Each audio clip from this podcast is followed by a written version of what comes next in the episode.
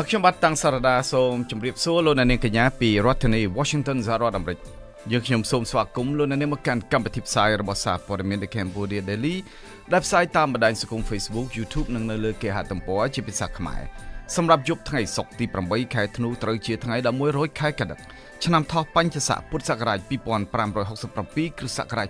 2023បាទជាដំបូងនេះសូមជូនមេតិការព័ត៌មានប្រចាំថ្ងៃ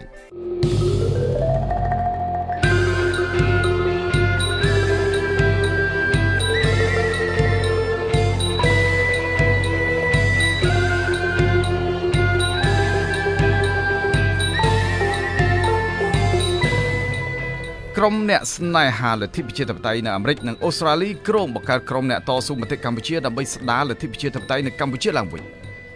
អគ្គនាយកដ្ឋាននៅតោប្រវេសបណ្ដឹងជនជាតិវៀតណាម257នាក់ចេញពីកម្ពុជាដោយសារតែពួកគេជាប់ពាក់ព័ន្ធបទល្មើសឆបោកតាមប្រព័ន្ធអនឡាញក្រុមគឧតកោ Naga World ចោតក្រសួងស្ថាប័នចំនួន5ស្ថិតក្រោមការបង្គាប់ថៅកែបនលបែងកាស៊ីណូ Naga World តំណាងអង្គការក្រៅរដ្ឋាភិបាលប្រកាសអញ្ជើញរដ្ឋមន្ត្រីក្រសួងកាងារឲ្យចូលរួមពិភាក្សាអំពីការធ្លាក់ចុះនៃការអនុវត្តសិទ្ធិសេរីភាពជាមូលដ្ឋានរបស់សហជីពនៅខែកុម្ភៈឆ្នាំ2024ខាងមុខនេះសហរដ្ឋអាមេរិកសង្ស័យថាកងនាវាចម្បាំងចិនចាប់ផ្ដើមមានវត្តមាននៅកម្ពុជាបាទជាបន្តទៅទៀតនេះខ្ញុំបាទតាំងសារ៉ាដាសូមជូនព័ត៌មានពិស្ដា ក្រុមអ្នកស្នេហាលទ្ធិប្រជាធិបតេយ្យនៅសហរដ្ឋអាមេរិកនិងអូស្ត្រាលីក្រុងបង្កើតក្រុមអ្នកតស៊ូមតិជាផ្លូវការនៅថ្ងៃទី10ខែធ្នូឆ្នាំ2023ខាងមុខនេះដោយដាក់ឈ្មោះថាក្រុមអ្នកតស៊ូមតិកម្ពុជាការបង្កើតក្រុមនេះគឺក្នុងគោលបំណងជំរុញឲ្យមានការស្ដារនិងពង្រឹងលទ្ធិប្រជាធិបតេយ្យនៅក្នុងប្រទេសកម្ពុជាឡើងវិញក្រុមអ្នកតស៊ូមតិកម្ពុជាដែលហៅកាត់ថា CAT ឬហៅថា Cambodia Advocacy Team បានចេញសេចក្តីថ្លែងការប្រកាសព័ត៌មាននៅថ្ងៃទី8ខែធ្នូឆ្នាំ2023ចេញពីទីក្រុង Melbourne ប្រទេសអូស្ត្រាលីថាក្រុមអ្នកតស៊ូមតិកម្ពុជាត្រូវបានបង្កើតឡើងដោយក្រុមបញ្ញវន្តខ្មែរដែលមានទស្សនៈរួមក្នុងការជំរុញឲ្យមានការស្ដារនិងពង្រឹងលទ្ធិប្រជាធិបតេយ្យក្នុងប្រទេសកម្ពុជាឡើងវិញតាមរយៈនៃការតស៊ូមតិជាប្រចាំលើបញ្ហាប្រជាធិបតេយ្យសិទ្ធិមនុស្សនិងគោលនយោបាយសាធារណៈ សេចក្តីប្រកាសព័ត៌មានដដែលនេះបានបញ្ជាក់ថាលោកហុងលឹមដែលជាអតីតសមាជិករដ្ឋសភានៃរដ្ឋ Victoria ត្រូវបានជ្រើសរើសជាប្រធានក្រុមការងារចំណែកលោកមួងណារ៉េតដែលជាអតីតអ្នកសារព័ត៌មានពោពេញទៅដោយបទពិសោធន៍និងជាសកម្មជនសហគមន៍ខ្មែរក្នុងក្រុងឡុងប៊ិចដើម្បីជួយដល់សហគមន៍ខ្មែរក្នុងទឹកដីសហរដ្ឋអាមេរិកសប្តាហ៍ថ្ងៃនេះក៏ត្រូវបានជ្រើសរើសជាអ្នកនាំពាក្យរបស់ក្រុមអ្នកតស៊ូមតិកម្ពុជានេះផងដែរ ប្រពន្ធដដែលបញ្ជាក់ថាដើម្បីសម្រេចគោលដៅរបស់ខ្លួនក្រុមអ្នកតស៊ូមតិកម្ពុជានឹងព្យាយាមគ្រប់លទ្ធភាពដើម្បីធ្វើការជាមួយនឹងខ្មែរគ្រប់និន្នាការដែលមានទិសដៅនិងគោលបំណងស្របគ្នាក្នុងការលើកស្ទួយនិងជ្រងលទ្ធិប្រជាធិបតេយ្យនៅកម្ពុជាដែលកំពុងតែស្ថិតក្នុងភាពប្រកាសអាសន្នសពថ្ងៃនេះគោលបំណងនៃការស្ដារលទ្ធិប្រជាធិបតេយ្យនៅកម្ពុជាឡើងវិញនេះធ្វើឡើងបន្ទាប់ពីគេមើលឃើញថារដ្ឋាភិបាលដែលកំពុងដឹកនាំដោយបកកណ្ដាលអំណាចសពថ្ងៃនេះ កំពុងតែជន់ឈ្លីនិងបំផ្លាញលទ្ធិប្រជាធិបតេយ្យធ្ងន់ធ្ងរអស់រយៈពេលជាង30ឆ្នាំមកនេះមាត្រាមួយនៃរដ្ឋធម្មនុញ្ញចែងថាប្រទេសកម្ពុជាប្រកាន់យកនៅរបបលទ្ធិប្រជាធិបតេយ្យសេរីពហុបកប៉ុន្តែក្រោមការដឹកនាំរបស់បកកណ្ដាលអំណាចសពថ្ងៃនេះត្រូវរងនឹងការជន់ឈ្លីនិងបំផ្លាញគ្រប់រូបភាពយ៉ាងធ្ងន់ធ្ងរពីមេដឹកនាំបកកណ្ដាលអំណាចលោកហ៊ុនសែនដែលជាហេតុធ្វើឲ្យកម្ពុជាកំពុងតែរអិលធ្លាក់បន្តិចម្ដងបន្តិចម្ដងទៅរកការដឹកនាំតាមបែបរបបកុម្មុយនីសផ្ដាច់ការ វិញនៅពេលនេះយ៉ាងណាក៏ដោយមេដឹកនាំដែលល្បីល្បាញខាងការរំលោភច្បាប់លោកហ៊ុនសែនធ្លាប់បានលើកឡើងកាលពីដើមខែមិថុនាឆ្នាំ2023នេះថាកម្ពុជានៅពេលនេះកំពុងតែអនុវត្តនៅលទ្ធិប្រជាធិបតេយ្យនិងនីតិរដ្ឋបានយ៉ាងល្អពីមួយដំណាក់កាលទៅមួយដំណាក់កាលលោកហ៊ុនសែនបានបញ្ជាក់ថាសង្គមប្រជាធិបតេយ្យដែលគ្មានការគោរពច្បាប់គឺជាសង្គមអនាធិបតេយ្យតែប៉ុណ្ណោះទោះជាបែបនេះក្តីប្រធានវេទិកាពលរដ្ឋលោកកឹមសុខធ្លាប់បានលើកឡើងកាលពីពេលថ្មីៗនេះថា ក្នុងកលៈទេសៈនេះអ្នកនយោបាយខ្មែរល្មមដល់ពេលដែលត្រូវបញ្ឈប់ប្រទុសរាយគ្នាហើយព្រោះថាការស្ដារលទ្ធិប្រជាធិបតេយ្យតាមស្មារតីនៃកិច្ចព្រមព្រៀងសន្តិភាពទីក្រុងប៉ារីសថ្ងៃទី23ខែតុលាឆ្នាំ1991គឺកិច្ចការដែលពួកគេត្រូវតែសហការគ្នាជាបន្ទាន់បំផុតដើម្បីបញ្ឈប់ការជន់ឈ្លីលទ្ធិប្រជាធិបតេយ្យពីបកកណ្ដាលអំណាចបន្តទៀត លោកកឹមសុខបញ្ជាក់ថាកម្ពុជាក្រោមការគ្រប់គ្រងនិងដឹកនាំរបស់លោកហ៊ុនសែនពោពេញទៅដោយការគម្រិតកំហែងដែលធ្វើឲ្យពលរដ្ឋខ្មែរភ័យខ្លាចគ្រប់គ្រប់គ្នាព្រោះថារដ្ឋាភិបាលក្តោបក្តាប់អំណាចដោយឯកបៈមួយនេះតែងតែរំលោភរដ្ឋធម្មនុញ្ញរំលោភកិច្ចព្រមព្រៀងក្រុងប៉ារីសរំលោភកិច្ចព្រមព្រៀងអន្តរជាតិជន់ឈ្លីលទ្ធិប្រជាធិបតេយ្យរំលោភសិទ្ធិមនុស្សជាអចិន្ត្រៃយ៍ទៅហើយចំណែកឯតំណាងរាស្ត្រអូស្ត្រាលីដើមកំណត់ខ្មែរក្នុងរដ្ឋ Victoria លោកតាក់មីងហៀងបានលើកឡើងនៅក្នុងកម្មវិធី Idea Talk នៃសារព័ត៌មាន The Cambodia Daily កាលពីពេលថ្មីៗនេះថាបណ្ដាប្រទេសដែលចង់បង្កើតនៅចំណងមិត្តភាពការទូតជាមួយនឹងប្រទេសកម្ពុជាគឺគេពិនិត្យខ្លាំងណាស់ទៅលើគោលការណ៍របស់កម្ពុជាដែលបានចែងក្នុងកិច្ចព្រមព្រៀងសន្តិភាពទីក្រុងប៉ារីសពីព្រោះថាវាជាកិច្ចព្រមព្រៀងឬក៏ជាកិច្ចសន្យារបស់កម្ពុជាជាមួយនឹងបណ្ដាប្រទេស18ផ្សេងទៀតដែលកម្ពុជានឹងត្រូវធានាឲ្យបាននៅការប្រកាន់ខ្ជាប់នៅរបបលទ្ធិប្រជាធិបតេយ្យនិងការគោរពសិទ្ធិជាមូលដ្ឋានរបស់ពលរដ្ឋ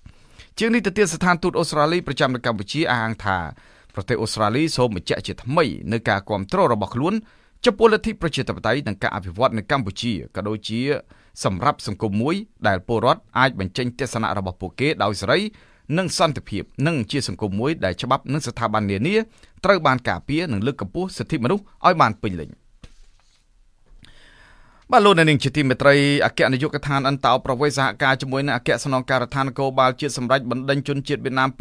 257នាក់ចេញពីកម្ពុជាដោយសារតែពួកគេជាប់ពាក់ព័ន្ធនឹងបទល្មើសឆបោកតាមប្រព័ន្ធអនឡាញនិងស្នាក់នៅខុសច្បាប់ស្របតាមច្បាប់ស្តីពីអន្តោប្រវេសន៍និងការប្រកាសរបស់ក្រសួងមហាផ្ទៃ បើតាមអគ្គនាយកដ្ឋានអន្តោប្រវេសន៍ជនជាតិវៀតណាម257នាក់ក្នុងនោះមានស្ត្រី56នាក់ត្រូវបានសមត្ថកិច្ចឃាត់ខ្លួនកាលពីថ្ងៃទី1ខែធ្នូនៅស្តែសង្កាត់ស្វាយជ្រុំ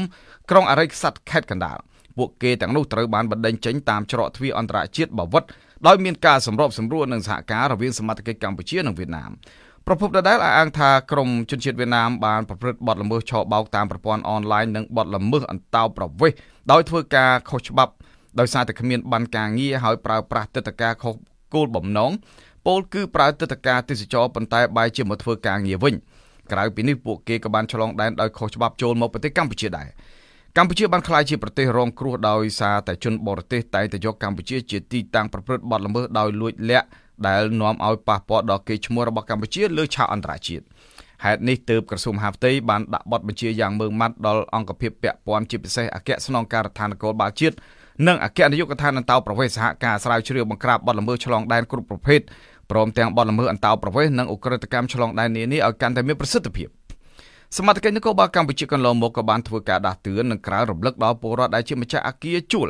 ឬទីតាំងជួលនានាត្រូវមានការយកចិត្តទុកដាក់ខ្ពស់ចំពោះការជួលទីតាំងរបស់ខ្លួនទៅឲ្យជនបរទេសដោយត្រូវសាកសួរព័ត៌មានអំពីគោលបំណងនៃការជួលនិងត្រូវមានការពិនិត្យឲ្យបានច្បាស់លាស់ជាវៀងនាំឲ្យទីតាំងរបស់ខ្លួនដែលត្រូវបានប្រើប្រាស់ ធ្វើសកម្មភាពបទល្មើសឬខ្លួនផ្ទាល់អាចក្លាយទៅជាអ្នកសម្របសម្រួលផ្ដោតទីតាំងដល់ការប្រព្រឹត្តបទល្មើសផងដែរតែទិនទៅនឹងបញ្ហានេះអតីតមេដឹកនាំបកប្រឆាំងលោកសំរងស៊ីធ្លាប់លើកឡើងកាលពីពេលកន្លងទៅថាទម្រង់នៃការគ្រប់គ្រងប្រទេសដែលលោកហ៊ុនសែននិងកូនប្រុសរបស់គាត់កំពុងដឹកនាំនៅពេលនេះគឺជារបៀបដឹកនាំដែលយកកម្ពុជាជាឋានសួគ៌សម្រាប់ក្រុមអ ுக ្រិតជនតែប៉ុណ្ណោះមិនមែនជារបៀបដឹកនាំនៃការរកការរីកចម្រើនឲ្យប្រទេសជាតិនោះទេ។ នាយកដ្ឋានព័ត៌មានវិទ្យាកម្ពុជាបានចេញរបាយការណ៍របស់ខ្លួនកាលពីពេលថ្មីៗនេះថាបទល្មើសបច្ចេកវិទ្យាធំធំមួយចំនួនប្រចាំឆ្នាំ2022ដែលបានលុកលុយប្រទេសកម្ពុជាដូចជាអ ுக ្រិតជន តែងតែប្រើប្រាស់កម្មវិធីបណ្ដាញសង្គមឬអ៊ីមែលដើម្បីបញ្ឆោតជនរងគ្រោះឲ្យចូលទៅកាន់គេហទំព័រក្លែងបន្លំក្នុងគោលបំណងលួចយកព័ត៌មានជាងនេះទៅទៀតក្រុមអ ுக ្រិតជនដែលតែងតែខលចូលទូរស័ព្ទរបស់ជនរងគ្រោះនឹងបានប្រើប្រាស់បច្ចេកទេសវិស្វកម្មបណ្ដាញសង្គមដើម្បីលួចយក នៅព័ត៌មានពីជនរងគ្រោះក្រៅពីនេះក្រមអ ுக ្រិតជនក៏តែងតែលួចយកនៅអត្តសញ្ញាណជនរងគ្រោះពីកម្មវិធីបណ្ដាញទំនាក់ទំនងសង្គមដោយយកអត្តសញ្ញាណទាំងអស់នោះទៅប្រើប្រាស់ឬលក់ចែកចាយលើទីផ្សារងងឹតជាដើមតែកតិនទៅនឹងអង្គើឆោបោកតាមប្រព័ន្ធអនឡាញនេះអង្គការសហប្រជាជាតិបានចេញរបាយការណ៍មួយកាលពីថ្ងៃទី29ខែសីហាឆ្នាំ2023រកឃើញមានករណីឆោបោកតាមប្រព័ន្ធអនឡាញនេះក្នុងប្រទេសចំនួន5នៅតំបន់អាស៊ីអាគ្នេយ៍ ក្នុងនោះប្រទេសមីយ៉ាន់ម៉ាមានចំនួនច្រើនជាងគេប្រមាណ12ម៉ឺននាក់ចំណែកនៅកម្ពុជាត្រូវបានរកឃើញថាមានប្រមាណជា10ម៉ឺននាក់ដែររបាយការណ៍ដដែលដែលមានកម្រាស់38ទំព័រនោះបន្ថែមថាករណីជនរងគ្រោះនៃការឆបោកតាមប្រព័ន្ធអនឡាញបានប្រឈមនឹងការគំរាមកំហែងនិងការរំលោភបំពានយ៉ាងធ្ងន់ធ្ងរដោយពួកគេទទួលរងនឹងការធ្វើទរណកម្មយ៉ាងឃោរឃៅអមនុស្សធម៌និងថោកទាបការឃុំខ្លួនដោយបំពានអំពើហិង្សាផ្លូវភេទ ពលកម្មដោយបង្ខំនិងការរំលោភសិទ្ធិមនុស្សផ្សេងៗថែមទៀតលោកអ្នកនាងជាទីមេត្រីលោកអ្នកនាងអាចស្វែងរកព័ត៌មានរបស់ The Cambodia Daily ជាភាសាខ្មែរដែលបានផ្សាយនៅលើ Facebook រួចមកហើយបានដោយចូលទៅកាន់គេហទំព័ររបស់យើង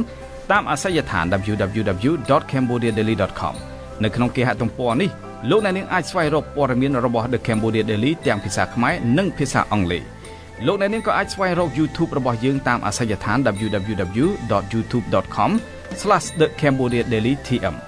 ប្រសិនបើលោកអ្នកនាងយល់ថាសារព័ត៌មានមួយនេះមានប្រយោជន៍ដល់សង្គមសូមលោកអ្នកនាងជួយទ្រទ្រង់ដល់កម្មវិធីផ្សាយរបស់យើងដោយចូលទៅកាន់អាសយដ្ឋាន www.cambodiadaily.com/donate បាទសូមអរគុណ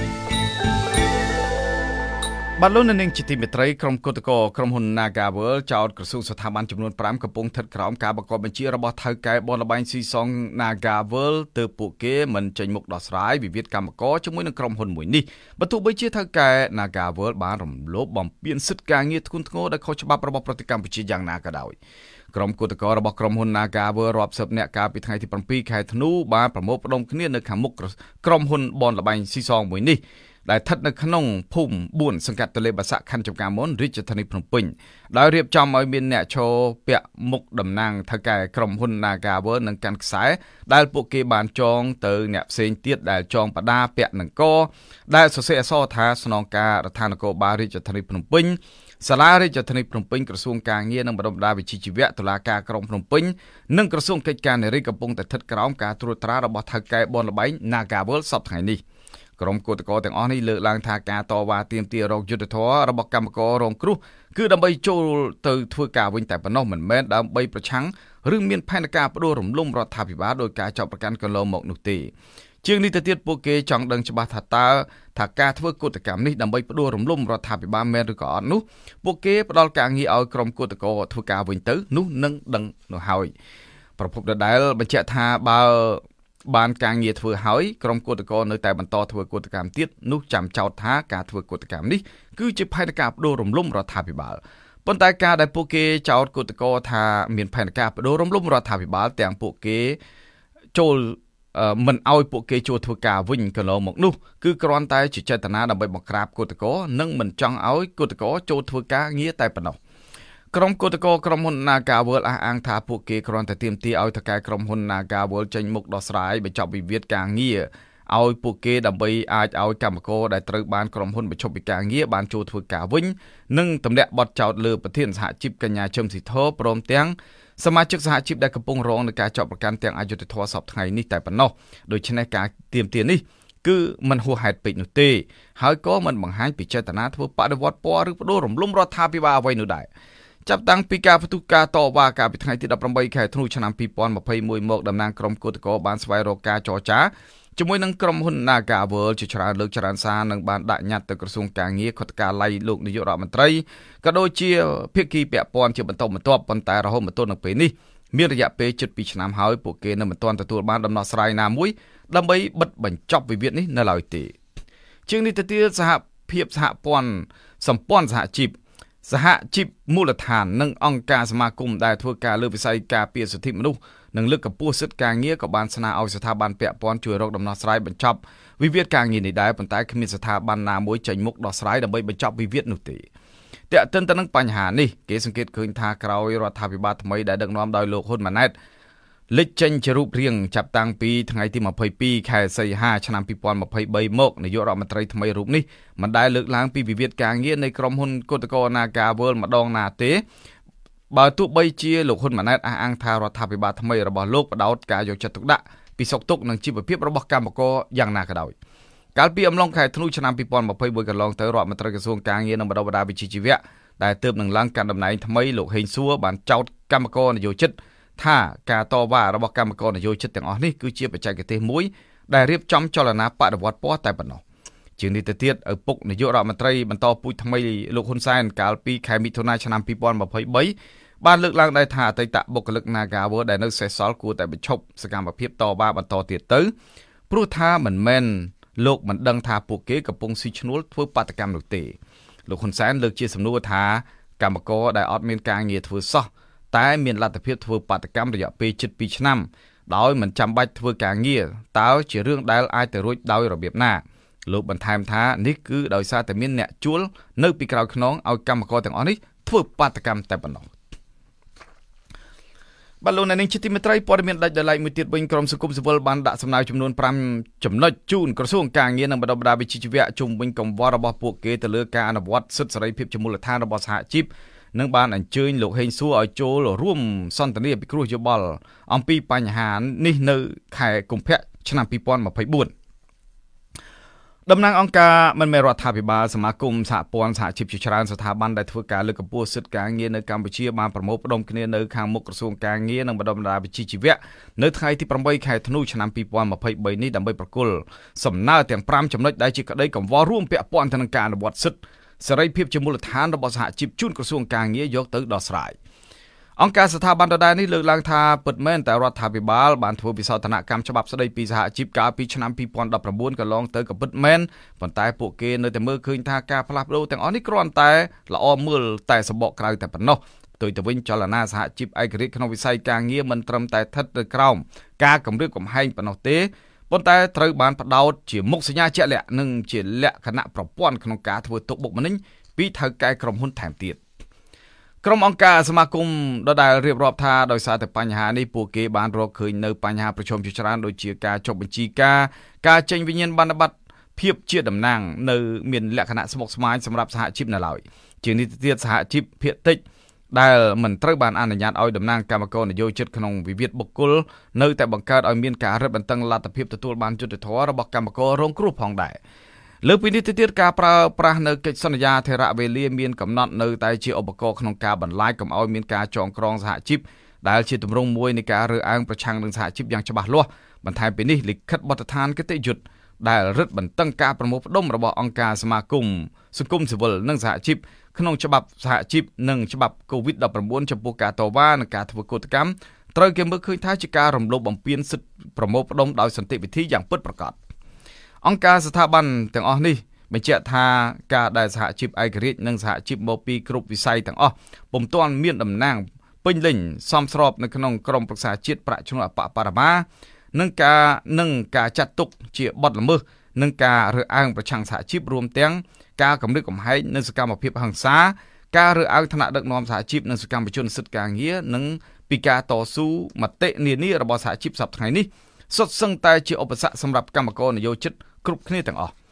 ការដាក់សំណើនេះធ្វើឡើងដើម្បីទាមទារឲ្យក្រសួងការងារដោះស្រាយនៅកង្វល់រួមរបស់សហជីពដែលតែងតែរងនឹងការគម្រិតកំហែងនិងការរឹតបន្តឹងសេរីភាពដែលបានចែងនៅក្នុងច្បាប់ពីភាគីក្រុមហ៊ុននៅកម្ពុជាសប្តាហ៍នេះ វិវាទការងារនៅក្នុងប្រទេសកម្ពុជានៅតែបន្តមានជាហូរហែដែលស្ថិតនៅក្រោមរូបភាពផ្សេងៗគ្នាទោះបីជាមានក្រសួងការងារច្បាប់ការងារសហជីពជាច្រើនត្រូវបានបង្កើតឡើងដើម្បីការពារសិទ្ធិនិងផលប្រយោជន៍របស់កម្មករនយោជិតក៏ដោយក៏ការរំលោភបំពានសិទ្ធិការងារពីសំណាក់នយោជកក្រុមហ៊ុនឬរោងចក្រថកែនៅតែកើតមានដដែលដែលបណ្ដាលឲ្យមានការធ្វើកោតកម្មនិងបាតកម្មទាមទាររកយុទ្ធធរជាបន្តបន្ទាប់រហូតមកទល់ពេលនេះ តែអតិនទៅនឹងបញ្ហានេះលោកអាធុនប្រធានសហភាពការងារកម្ពុជា Cambodia Labor Confederation ធ្លាប់បានលើកឡើងថាចលនាសហជីពនៅកម្ពុជាជាពិសេសគឺសហជីពឯករាជ្យមានការលំបាកហើយមានការរឹតបន្តឹងជាច្រើនជាទីបំផុតតែផ្ទុយទៅវិញសហជីពដែលគ្រប់គ្រងក្រុមហ៊ុននិងរដ្ឋាភិបាលបែរជា មានឱកាសច្រើន ដែលធ្វើឲ្យអ្នកតំណាងពិតប្រកបរបស់កម្មករមានការបាត់បង់និងថយចុះដែលជាហេតុធ្វើឲ្យការទៀមទារោគដំណោះស្រាយអំពីបញ្ហាកម្មករនៅកន្លែងការងារធ្លាក់ចុះផងដែរ លោកអាត់ធុនបញ្ជាក់ថាផ្អែកតាមហេតុផលខាងលើនេះគេអាចសង្កេតឃើញថានៅពេលអនាគតបើសហជីពឯករាជ្យមានចំនួនកាន់តែតិចទៅតិចទៅប៉ុន្តែសហជីពដែលគ្រប់គ្រងក្រុមហ៊ុននិងរដ្ឋាភិបាលមានកាន់តែច្រើនទៅច្រើនទៅវិញនោះកម្មករនយោជិតអាចនឹងមិនមានតំណាងពិតប្រាកដនៅក្នុងការដោះស្រាយវិវាទនៅថ្នាក់មូលដ្ឋានឬថ្នាក់ជាតិរបស់ពួកគាត់បន្តទៀតនោះទេ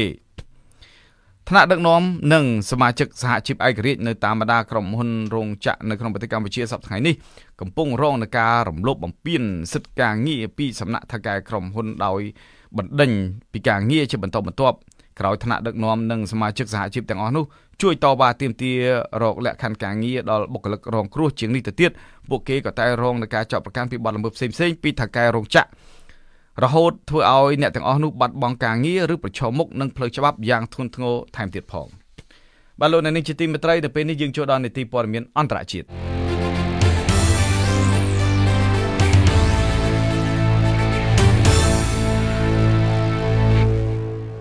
សហរដ្ឋអាមេរិកបានអំពាវនាវឲ្យមានការបញ្ចេញព័ត៌មានដោយដំណាភាពអំពីការមកដល់នៃកងនាវាចម្បាំងរបស់ចិនដែលចូលចតនៅមូលដ្ឋានទ័ពជើងទឹករៀមក្នុងប្រទេសកម្ពុជា ខណៈក្រុង Washington បានបារម្ភអំពីវត្តមានទ័ពចិនចាប់ផ្ដើមមាននៅកម្ពុជាហើយ។អ្នកនាំពាក្យស្ថានទូតសហរដ្ឋអាមេរិកប្រចាំនៅកម្ពុជាលោក Wesley Holzer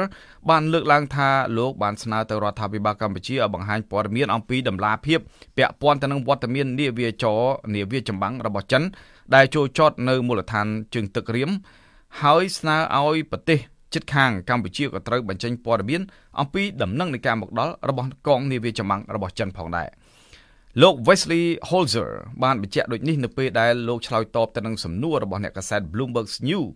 ហើយត្រូវបានកាសែតបាងកកប៉ុស្តិ៍ចុះផ្សាយនៅថ្ងៃសុក្រទី8ខែធ្នូនេះ បើតាមលោក Wesley Holzer បានឲ្យដឹងថាប្រទេសក្នុងតំបន់អាស៊ីអាគ្នេយ៍រួមទាំងសហរដ្ឋអាមេរិកកំពុងតែតាមដានជាខ្លាំងនៃការមកដល់របស់កងនាវាចម្បាំងរបស់ចិនដែលបានបើកចូលក្នុងសមុទ្ររបស់ប្រទេសកម្ពុជា និងនៅមូលដ្ឋានទ័ពជើងទឹករៀមរបស់កម្ពុជានោះថាតើវាអាចក្លាយជាមូលដ្ឋានទ័ពជើងទឹកចិន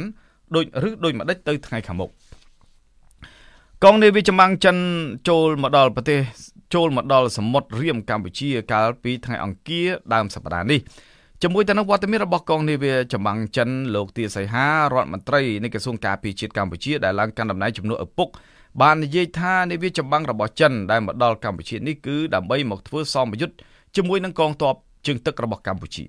ប៉ុន្តែទាំងក្រសួងការបរទេសនិងក្រសួងការពារជាតិកម្ពុជាមិនបានទាន់ឃើញមានការឆ្លើយតបទៅនឹងការលើកឡើងរបស់មន្ត្រីស្ថានទូតអាមេរិកនៅឡើយទេ យ៉ាងណាក៏ដោយនេះគឺជាលើកដំបូងហើយដែលកងនាវាចម្បាំងរបស់ចិនចូលចតក្នុងមូលដ្ឋានតបជើងទឹករៀមរបស់កម្ពុជាដែលប្រទេសចិនចំណាយប្រាក់រាប់លានដុល្លារដើម្បីស្ថាបនាឡើងវិញនិងធ្វើការកាន់តែធំទូលំទូលាយចូលទៅកាន់តែជ្រៅក្នុងលំហសមុទ្រចិនជាប្រទេសម្ចាស់បំណុលពាន់លានដុល្លាររបស់កម្ពុជាសេដ្ឋកិច្ចរបស់កម្ពុជាភាគច្រើនពឹងលើដង្ហើមសេដ្ឋកិច្ចរបស់ចិន លោកហ៊ុនសែននិងបកប្រជាជនកម្ពុជាត្រូវបានពួកប្រចាំប្រទេសចាត់ទុកថាជាមេដឹកនាំនៅអាស៊ីអាគ្នេយ៍ម្នាក់ដែលមានភាពទន់ភ្លន់និងក្រោមឥទ្ធិពលរបស់បកកុម្មុយនីសចិនកាលពីឆ្នាំ2022លោកโจ Biden ដែលមកចូលរួមកិច្ចប្រជុំកំពូលអាស៊ានលោកបានថ្លែងនៅចំពោះមុខលោកហ៊ុនសែនអំពីមូលដ្ឋានទ័ពចិននៅក្នុងសមុទ្ររៀមកម្ពុជាថាតើអនាគតអាចជារបស់ចិនឬក៏ជារបស់កម្ពុជាលោកโจ Biden ក៏បានក៏ដូចជាមន្ត្រីការបរទេសរបស់លោកផងដែរតែតែប្រាប់មន្ត្រីកម្ពុជាថាកុំយកមូលដ្ឋានទ័ពជើងទឹករៀមរបស់កម្ពុជានេះធ្វើជាទីតាំងសម្រាប់កងទ័ពចិនឲ្យសោះព្រោះវាអាចប៉ះពាល់ធ្ងន់ធ្ងរណាស់ដល់ស្ថិរភាពនៅក្នុងតំបន់មិនថាតែរដ្ឋការរបស់លោកโจ Biden ទេដែលដាក់ការព្រួយបារម្ភនេះប៉ុន្តែការព្រួយបារម្ភនេះក៏មានចាប់តាំងពីរដ្ឋការរបស់លោក Donald Trump និងរដ្ឋការរបស់លោក Barack Obama មកម្លេះ ដែលសម្ដែងការព្រួយបារម្ភពីកងទ័ពចិនអាចបោះជំរំនៅកម្ពុជាផងនោះយ៉ាងណាមេដឹកនាំវៀតណាមក៏ធ្លាប់សួរអតីតនាយករដ្ឋមន្ត្រីលោកហ៊ុនសែនអំពីការព្រួយបារម្ភរបស់អាមេរិកផងដែរលោកហ៊ុនសែនតែងតែប្រាប់មេដឹកនាំវៀតណាមថារដ្ឋធម្មនុញ្ញកម្ពុជាដាច់ខាតមិនឲ្យមានទ័ពបរទេសលើទឹកដីកម្ពុជានោះទេទោះកលៈទេសៈណាក៏ដោយ